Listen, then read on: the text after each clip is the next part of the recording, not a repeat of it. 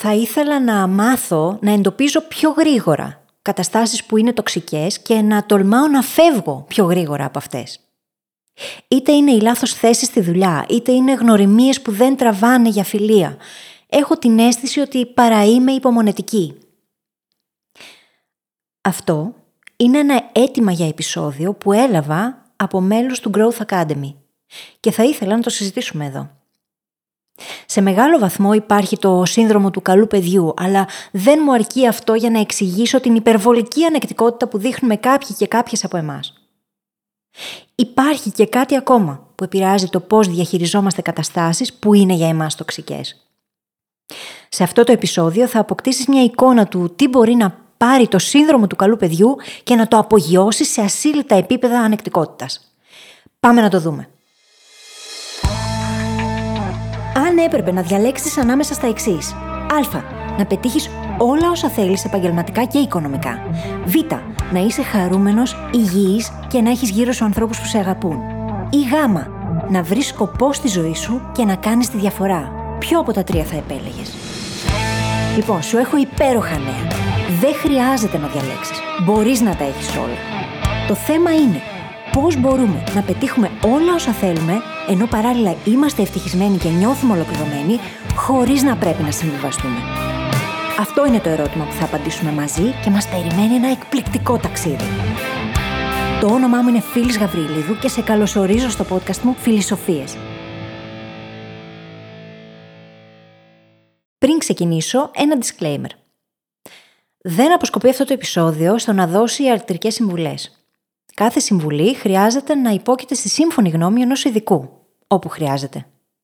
Και όσα αναφέρονται δεν πρέπει να χρησιμοποιηθούν με τίποτα από τον ακροατή ή οποιονδήποτε άλλο για το σκοπό της διάγνωσης ή της θεραπείας οποιασδήποτε ψυχολογικής κατάστασης.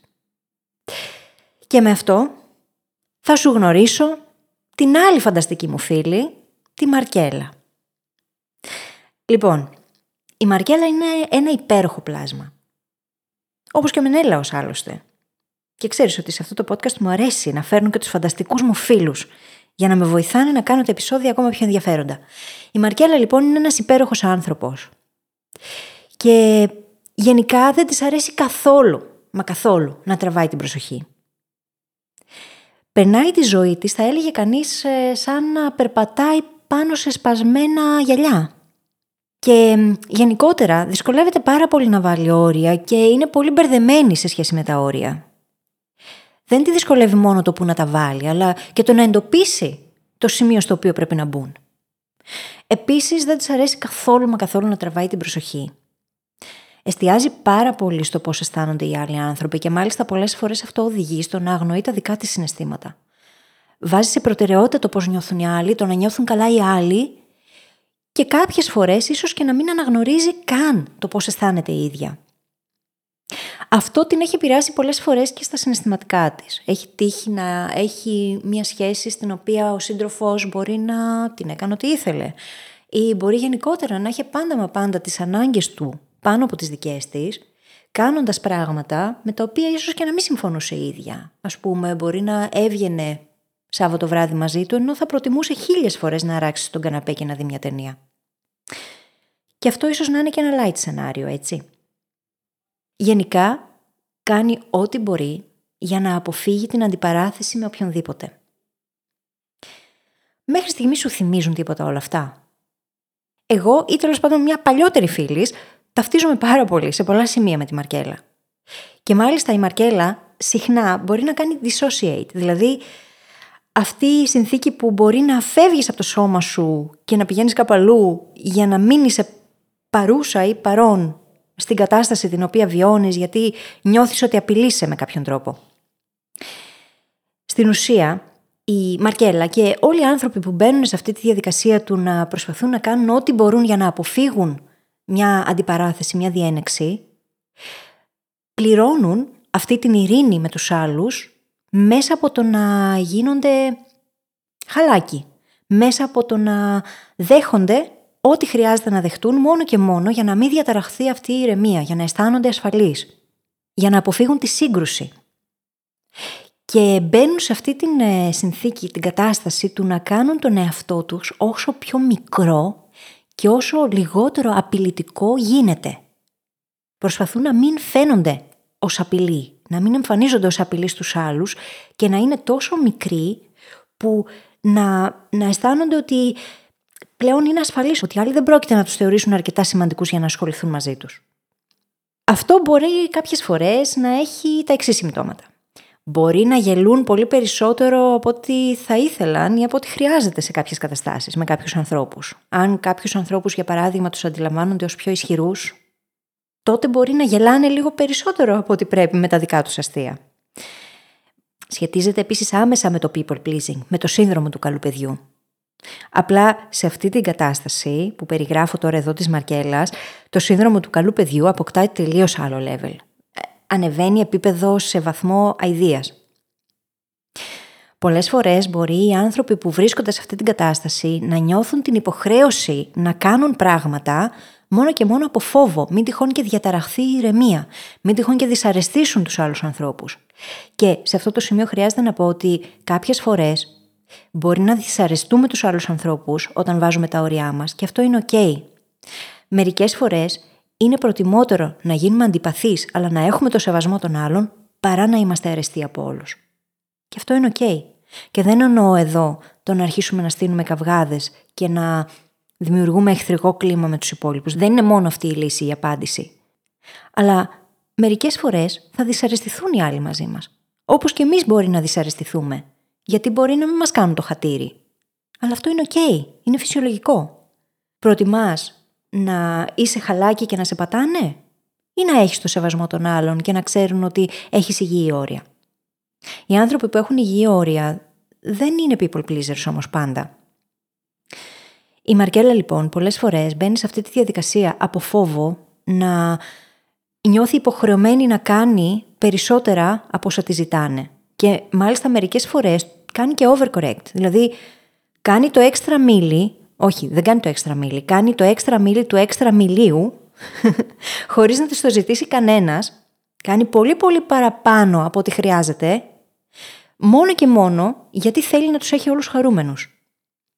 Συμφωνεί με τα πάντα, ακόμα και αν διαφωνεί μέσα της.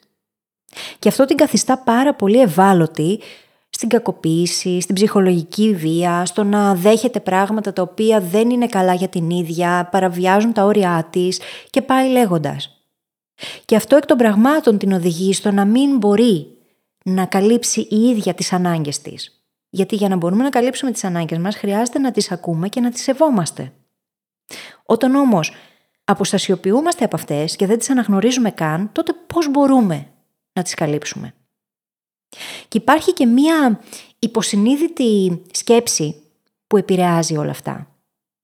Το αν εγώ συνδεθώ με αυτό το ισχυρό πρόσωπο κατά την αντίληψή μου και γίνω αρεστή από αυτό το άτομο, τότε θα νιώθω πιο σίγουρη και μπορεί να κερδίσω και την ε, προστασία τους. Όλο αυτό που έχω περιγράψει τώρα σε αυτό το επεισόδιο για το τι περνάει η Μαρκέλα και γενικότερα έχω να σου πω ότι έχει βασανιστεί πάρα πολύ από τις σχέσεις της, από τις δουλειές της, έχει ανοιχτεί πάρα πολύ τοξικές καταστάσεις, έχει δυσκολευτεί πολύ να φύγει από αυτές και μερικές φορές δεν συνειδητοποιεί καν όταν είναι μέσα σε μια κατάσταση ότι είναι τοξική αυτή η κατάσταση. Χρειάζεται να πάρει απόσταση χρονική και γεωγραφική για να καταφέρει να αντιληφθεί τι συνέβη. Και κάποιες φορές μπορεί να χρειάζεται κάποιος να της το επισημάνει, κάποιος απ' έξω, γιατί η ίδια δεν μπορεί να το αναγνωρίσει. Και φυσικά, εδώ μιλάμε για μια κατάσταση η οποία δεν είναι απλή, είναι σύνθετη. Και λέγεται φων.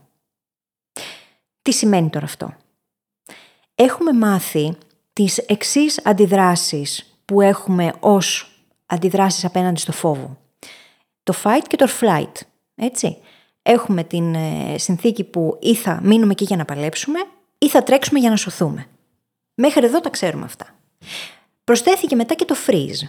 Μπορεί και να παγώσουμε δηλαδή μπροστά σε μια απειλή. Εδώ υπάρχει ένα τέταρτο F, το οποίο είναι λίγο παραμελημένο και στα αγγλικά λέγεται phone. Phoning σημαίνει το να καλοπιάνουμε τους άλλους. Καταρχάς να πούμε τι είναι. Είναι μία αντίδραση κατά την οποία ένας άνθρωπος αναπτύσσει το σύνδρομο του καλού παιδιού πρακτικά. Έχει δηλαδή συμπεριφορές που προσπαθούν να κάνουν people please για να μπορέσει να αποφύγει οποιαδήποτε διένεξη και να εξασφαλίσει μια αίσθηση ασφάλειας. Με άλλα λόγια, είναι ένας μηχανισμός ο οποίος βοηθάει τους ανθρώπους να δημιουργήσουν μια ε, συνθήκη μέσα στην οποία να νιώθουν ασφαλείς με το να καλοπιάνουν εκείνους οι οποίοι μπορεί να γίνονται αντιληπτοί ως απειλή. Θα το πω με ένα παράδειγμα. Ας πούμε ότι η Μαρκέλα εργάζεται σε μια εταιρεία και ο εργοδότης της εκεί είναι πολύ νευρικός, πάρα πολύ απαιτητικός σε βαθμό όμως που γίνεται παρεμβατικός και ξεπερνάει και τα όρια πολλές φορές. Μπορεί να είναι κακοποιητικός σε επίπεδο λεκτικής βίας, μπορεί να έχει υψηλές απαιτήσεις του τύπου θα δουλεύεις χωρίς να πληρώνεσαι και διάφορα άλλα τέτοια ωραία και πάει λέγοντας. Και η Μαρκέλα, αντί να θέσει τα όρια της και είτε να παραιτηθεί είτε να ε, πει ότι μέχρι εδώ και από εκεί και έπειτα δεν σας επιτρέπω και δεν ξέρω κι εγώ τι άλλο, αντί να κάνει αυτό, τον καλοπιάνει αυτό τον εργοδότη, λέει ναι σε όλα, αποδέχεται όλη αυτή την τοξική συμπεριφορά, μόνο και μόνο για να δημιουργήσει για τον εαυτό της την αίσθηση ότι είναι ασφαλής. Αυτό λοιπόν είναι το phoning, το καλόπιασμα, στο οποίο στην ουσία παρετούμαστε από τη δική μας αυθεντικότητα, αφήνουμε απ' έξω τις δικές μας ανάγκες για να καλύψουμε εκείνες του απέναντι ώστε να νιώσουμε ότι είμαστε ασφαλείς. Όταν λοιπόν κάνουμε phoning, στην ουσία παρετούμαστε από τη δυνατότητα να πούμε όχι και από τη δυνατότητα του να προβάλλουμε οποιαδήποτε αντίσταση σε αυτό που έρχεται απ' έξω σαν ερέθισμα. Ψάχνουμε να καλοπιάσουμε τον άλλον για να κερδίσουμε την εύνοιά του, ακόμα και αν αυτό είναι σε βάρος μας, με κόστος τη δική μας ευημερία ή τη δική μας αυθεντικότητα, δικαιολογούμε κακές συμπεριφορές, πολλές φορές αρνούμαστε τη δική μας κατάσταση, αρνούμαστε να αντιμετωπίσουμε, να δούμε, να, να αποδεχτούμε το τι συμβαίνει μέσα μας, μόνο και μόνο για να αποφύγουμε οποιαδήποτε διένεξη. Και φυσικά αυτό σαν κατάσταση ακυρώνει και το fight or flight που λέγαμε πριν. Την δυνατότητά μας, δηλαδή την ικανότητά μας να παλέψουμε, να αντισταθούμε ή να φύγουμε για να σωθούμε. Και όλα αυτά τώρα μπορεί να ακούγονται ακραία, όμως θα σου πω ότι σε συζητήσεις που κάνω βλέπω ότι τελικά είναι πολύ πιο συχνό φαινόμενο από ό,τι νομίζουμε. Και υπάρχουν πάρα πολλοί άνθρωποι ανάμεσά μας οι οποίοι είναι people pleasers, έχουν το σύνδρομο του καλού παιδιού, όμως νιώθουν μέσα τους ότι ξέρεις τι, νιώθω ότι το παρακάνω πολλές φορές.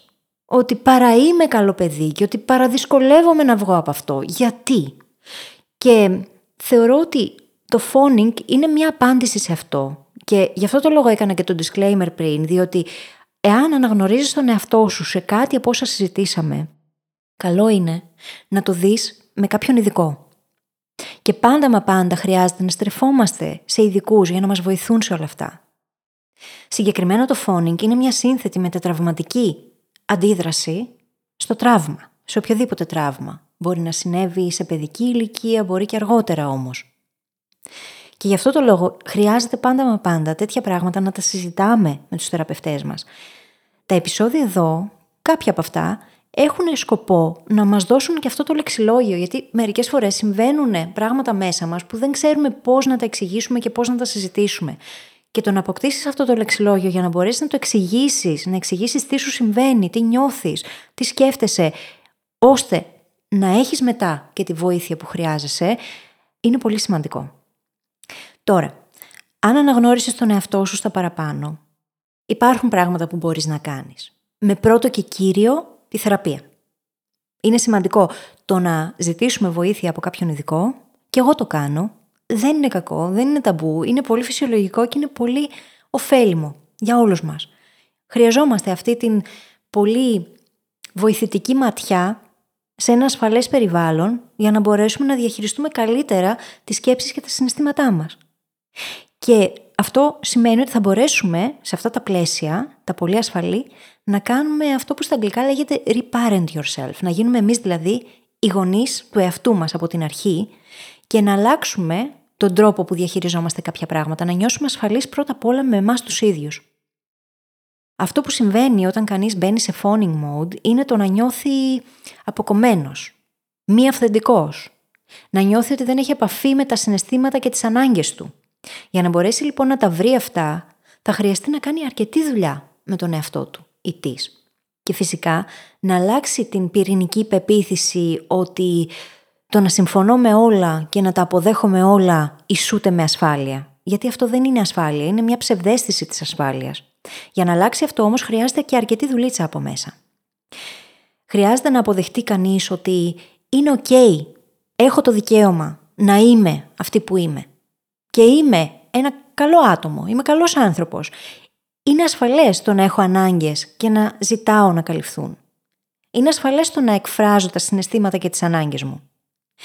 Επίσης, είναι απαραίτητο να μάθουμε να θέτουμε όρια. Και αυτό ξέρω ότι για πολλούς και πολλές από εμάς είναι πολύ δύσκολο, γιατί μπορεί να μην ξέρουμε πού να τα βάλουμε, να μην ξέρουμε πώς να τα ορίσουμε. Και σε αυτό θα βοηθήσει στην αρχή το να βρούμε κάποιες στρατηγικές ή κάποιες τακτικές που να λειτουργούν σαν μικροί κανόνες. Εάν γίνει αυτό, τότε θα κάνω εκείνο. Πράγματα τα οποία θα τα έχουμε προαποφασίσει για να μπορούμε μετά να τα χρησιμοποιήσουμε ως εργαλεία όταν θα έρθει η ώρα. Για παράδειγμα, μπορεί κάθε φορά που έρχεται ένα αίτημα απ' έξω, είτε από κάποιον εργοδότη, συνεργάτη, φίλο, φίλη, σύντροφο, αντί να απαντήσουμε εκείνη την ώρα, να βάλουμε σαν κανόνα ότι ξέρεις τι, δώσε μου λίγο χρόνο να το επεξεργαστώ, να το σκεφτώ, να δω αν μπορώ να το κάνω και θα επανέλθω. Και να πάρουμε αυτόν τον απαραίτητο χρόνο για να το σκεφτούμε και όντως να δούμε αν θέλουμε να προχωρήσουμε ή αν θέλουμε να πούμε όχι. Και να βρούμε τρόπο να πούμε όχι. Αυτό μπορεί να είναι μια στρατηγική. Και είναι μια στρατηγική που έχει βοηθήσει και εμένα, έχει βοηθήσει και εσάς σε πολύ μεγάλο βαθμό. Και με τον καιρό θα γίνει πιο εύκολο να είμαστε στο τώρα και να μπορούμε να πούμε όχι στο τώρα. Αλλά πολλές φορές όταν νιώθουμε ότι πιεζόμαστε από μια κατάσταση δεν είναι πολύ εύκολο εκείνη τη στιγμή να σκεφτούμε ψύχρεμα. Αυτός ο χρόνος λοιπόν θα βοηθήσει. Άρα, μπορεί να έχουμε τέτοιες μικρές στρατηγικές, τις οποίες θα τις έχουμε προαποφασίσει, για να μπορούμε να προφυλάξουμε τον εαυτό μας. Επίσης, είναι σημαντικό να σταματήσουμε να εξηγούμε και να δικαιολογούμε τα πάντα. Πολλές φορές νιώθουμε την ανάγκη αυτή να εξηγήσουμε στους άλλους, να κάνουμε μια υπερανάλυση του γιατί δεν θέλουμε να προχωρήσουμε με κάτι. Αλλά ξέρεις κάτι, πολλές φορές το όχι είναι αρκετό. Και μάλιστα το όχι από μόνο του είναι μια ολοκληρωμένη πρόταση. Δεν χρειάζεται τίποτα παραπάνω. Δεν χρειάζεται να εξηγούμε πράγματα τα οποία θα έπρεπε να είναι αυτονόητα. Αν δεν θέλεις να βγεις το Σάββατο βράδυ με τους φίλους σου, γιατί για τον οποιονδήποτε λόγο θέλεις να ράξεις το σπίτι, να ξεκουραστείς και να δεις μια ταινία, δεν είσαι υποχρεωμένη να βγεις, επειδή οι φίλες σου θα δυσαρεστηθούν.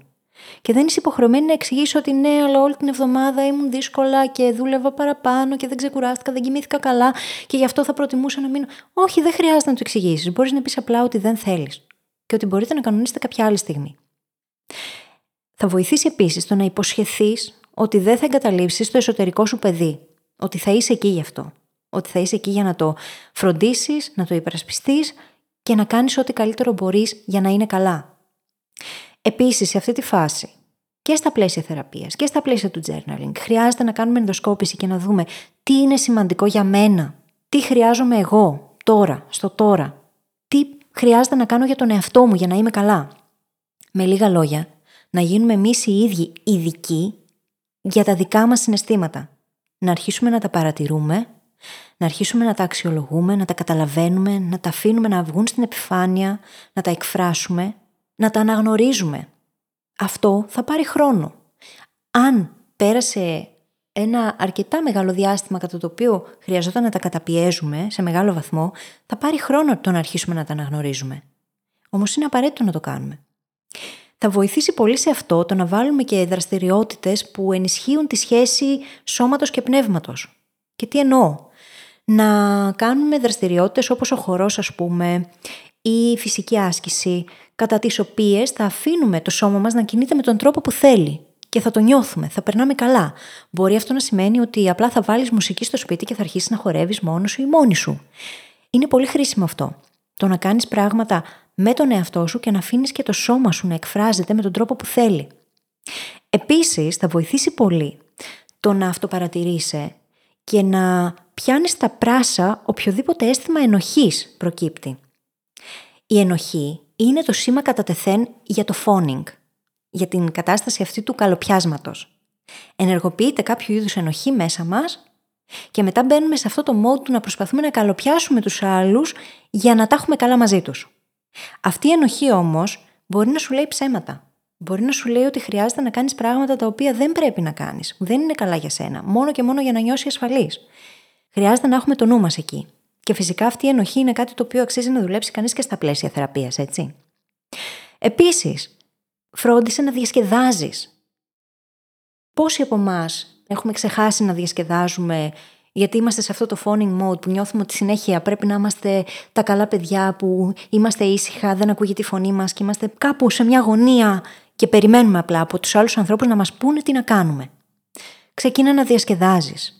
Ξεκίνα να παίζεις, να γίνεσαι δημιουργική, δημιουργικός, να εξερευνείς τον κόσμο, να εξερευνείς τον εαυτό σου, τις δυνατότητές σου, τα ενδιαφέροντά σου. Ξεκίνα να κάνεις πράγματα με τα οποία διασκεδάζεις και χαίρεσαι σαν μικρό παιδί. Και αυτό θα βοηθήσει πολύ στο να ενισχυθεί το αντίστροφο mindset. Εκείνο το mindset του ανθρώπου που παίζει, διασκεδάζει, απολαμβάνει τη ζωή, βάζει όρια, μαθαίνει από την αρχή να βάζει όρια, να τα αναγνωρίζει, να αναγνωρίζει το πότε χρειάζεται να μπουν. Και ξέρεις τι, καταλαβαίνω. Είναι τρομακτικό το να αρχίσεις να φαίνεσαι, το να αρχίσεις να πιάνεις χώρο, αλλά είναι και αυτό που χρειάζεσαι. Και επίσης, θα σου πω και κάτι το οποίο το άκουσα από μία ψυχολόγο να το λέει στα πλαίσια της συζήτησης για το ίδιο το phoning, ότι πρακτικά οι άνθρωποι που έχουν αυτή την αντίδραση απέναντι στο να αισθάνονται απειλή τέλος πάντων, έχουν και μία υπερδύναμη την οποία δεν συνειδητοποιούν. Έχουν την ικανότητα να δημιουργούν ασφάλεια για τον εαυτό τους. Να δημιουργούν την αίσθηση ασφάλειας για τον εαυτό τους. Γιατί έχουν μάθει, έχουν καλλιεργήσει μάλλον και έχουν αναπτύξει με τα χρόνια πολλούς αμυντικούς μηχανισμούς για να μπορούν να το κάνουν αυτό. Οπότε όλο αυτό δεν είναι απαραίτητα κάτι πολύ κακό, αλλά είναι κάτι το οποίο χρειάζεται να αρχίσουμε να παρατηρούμε έτσι ώστε να μην μας θερεί την αυθεντικότητά μας. Λοιπόν, θα σου προτείνω το εξής. Έχω μία συλλογή από έξτρα υλικό το οποίο θα σε βοηθήσει να μάθεις περισσότερα και να ακούσεις και συζητήσεις ειδικών πάνω στο phoning. Θα τις βρεις όλες αυτές στο phyllisgabriel.com στις σημειώσεις της εκπομπής. Και προτείνω σε αυτό το σημείο το εξής επόμενο βήμα, το οποίο είναι ένα. Ξεκίνα την αυτοπαρατήρηση και δες σε ποιες καταστάσεις αντιδράς ή δεν αντιδράς όπως η φίλη μας η Μαρκέλα. Άκου αυτό το επεισόδιο όσες φορές χρειαστεί για να μπορέσεις να δεις ποια σημεία από αυτά που αναφέρθηκαν καθρεφτίζουν τις δικές σου συμπεριφορές. Η επίγνωση είναι πολύ σημαντική. Όπως είναι σημαντικό το να δουλέψεις με κάποιον ειδικό, αν το χρειάζεσαι. Συζητήσαμε λοιπόν τι είναι το phoning σε αυτό το επεισόδιο. Το phoning είναι το τέταρτο F. Τα υπόλοιπα τρία είναι το fight, flight και το freeze. Και πρακτικά το phoning είναι μία αντίδραση η οποία προκύπτει μετά από τραύμα, κατά την οποία το άτομο αναπτύσσει συμπεριφορές συνδρόμου του καλού παιδιού για να μπορέσει να αποφύγει οποιαδήποτε διένεξη και να δημιουργήσει για τον εαυτό του μια αίσθηση ασφάλειας. Και με λίγα λόγια, είναι αυτή η τάση που κάποιοι από εμάς έχουμε να προσπαθούμε να καλοπιάσουμε άτομα με τα οποία διαφωνούμε, θυσιάζοντας τη δική μας αυθεντικότητα και χωρίς να λέμε την πραγματική μας άποψη. Ή να παίρνουμε τη θέση που θα θέλαμε να πάρουμε. Είναι σημαντικό να έχουμε επίγνωση ότι συμβαίνει, ότι αυτό είναι ένα πραγματικό ψυχολογικό φαινόμενο και ότι μπορούμε να το συζητάμε πλέον και να αρχίσουμε να βρίσκουμε λύσεις. Και ελπίζω αυτό το επεισόδιο να συνέβαλε σε αυτό. Η Μαρκέλα λοιπόν σίγουρα έχει αρχίσει να αντιλαμβάνεται ότι το σύνδρομο του καλού παιδιού σε συνδυασμό με το phoning δεν τη βοηθούν. Έχει αρχίσει να το παρατηρεί, έχει αρχίσει να εντοπίζει τις συμπεριφορές της, τις καταγράφει στο journal της και κάθε βήμα την οδηγεί λίγο πιο κοντά στο να καλύπτει η ίδια τις ανάγκες της, να τις αναγνωρίζει, να αναγνωρίζει τα συναισθήματά της, να δίνει στον εαυτό της το ok να μπορεί να διαφωνεί και να είναι αυτή που θέλει να είναι, αυτή που επιλέγει να είναι και σίγουρα το μέλλον φαίνεται πολύ πιο φωτεινό από ό,τι το παρελθόν. Είμαι σίγουρη ότι μπορεί να γίνει έτσι και για σένα. Και κάπου εδώ τελειώσαμε. Μπορείς όπως πάντα να βρεις τις σημειώσεις της εκπομπής στο site μου phyllisgabriel.com αν σου άρεσε αυτό το επεισόδιο, μοιράσου το με κάποιον που αγαπάς και βοήθησέ με να βοηθήσω ακόμα περισσότερους ανθρώπους. Και μέχρι την επόμενη φορά θυμήσου. Υπάρχει καλύτερος τρόπος και δεν χρειάζεται να συμβιβαστείς. Είμαστε εδώ για να τον βρούμε μαζί. Ένα τελευταίο πράγμα πριν φύγεις. Θέλω να σε ευχαριστήσω και έμπρακτα που είσαι εδώ και γι' αυτό σου έχω ετοιμάσει ένα δώρο. Δημιούργησα για σένα το The Mindset Hacking Handbook. Έναν οδηγό που σε βοηθάει να εστιάσεις σε εκείνα που πραγματικά μετράνε και να σταματήσεις να νιώθεις χαμένος ή χαμένη στη ζωή. Για να αποκτήσεις το δώρο σου, μπορείς να επισκεφθείς τώρα τη σελίδα phyllisgabriel.com κάθετος MHH. Τα αρχικά δηλαδή του Mindset Hacking Handbook. Καλή συνέχεια και τα λέμε στην άλλη πλευρά.